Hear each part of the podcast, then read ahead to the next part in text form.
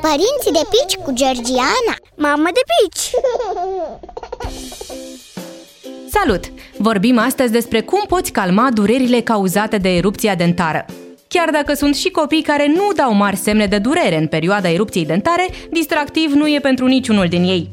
Fiecare experimentează creșterea dinților în grade mai mici sau mai mari de disconfort și durere, așa că ar fi bine să știm ce putem face pentru a le alina aceste stări neplăcute.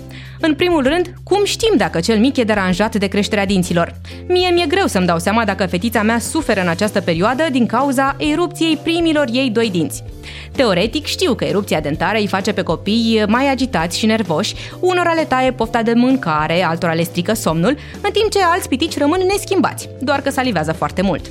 A, era să uit de pofta de ros, orice, care crește atunci când își fac dinții curaj să iasă. Pentru a-i satisface piticului tău pofta de ros, există o mulțime de modele de inele gingivale pe piață. Sunt moi și numai bune de ronțăit, mai ales dacă le ții la congelator, cât să înghețe lichidul din interiorul lor.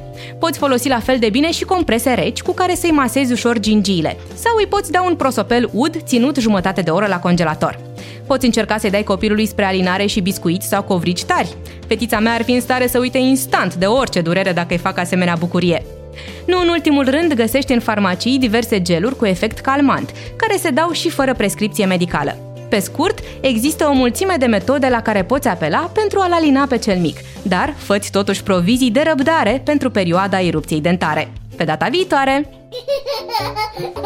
Părinții de pici cu Georgiana Mamă de pici!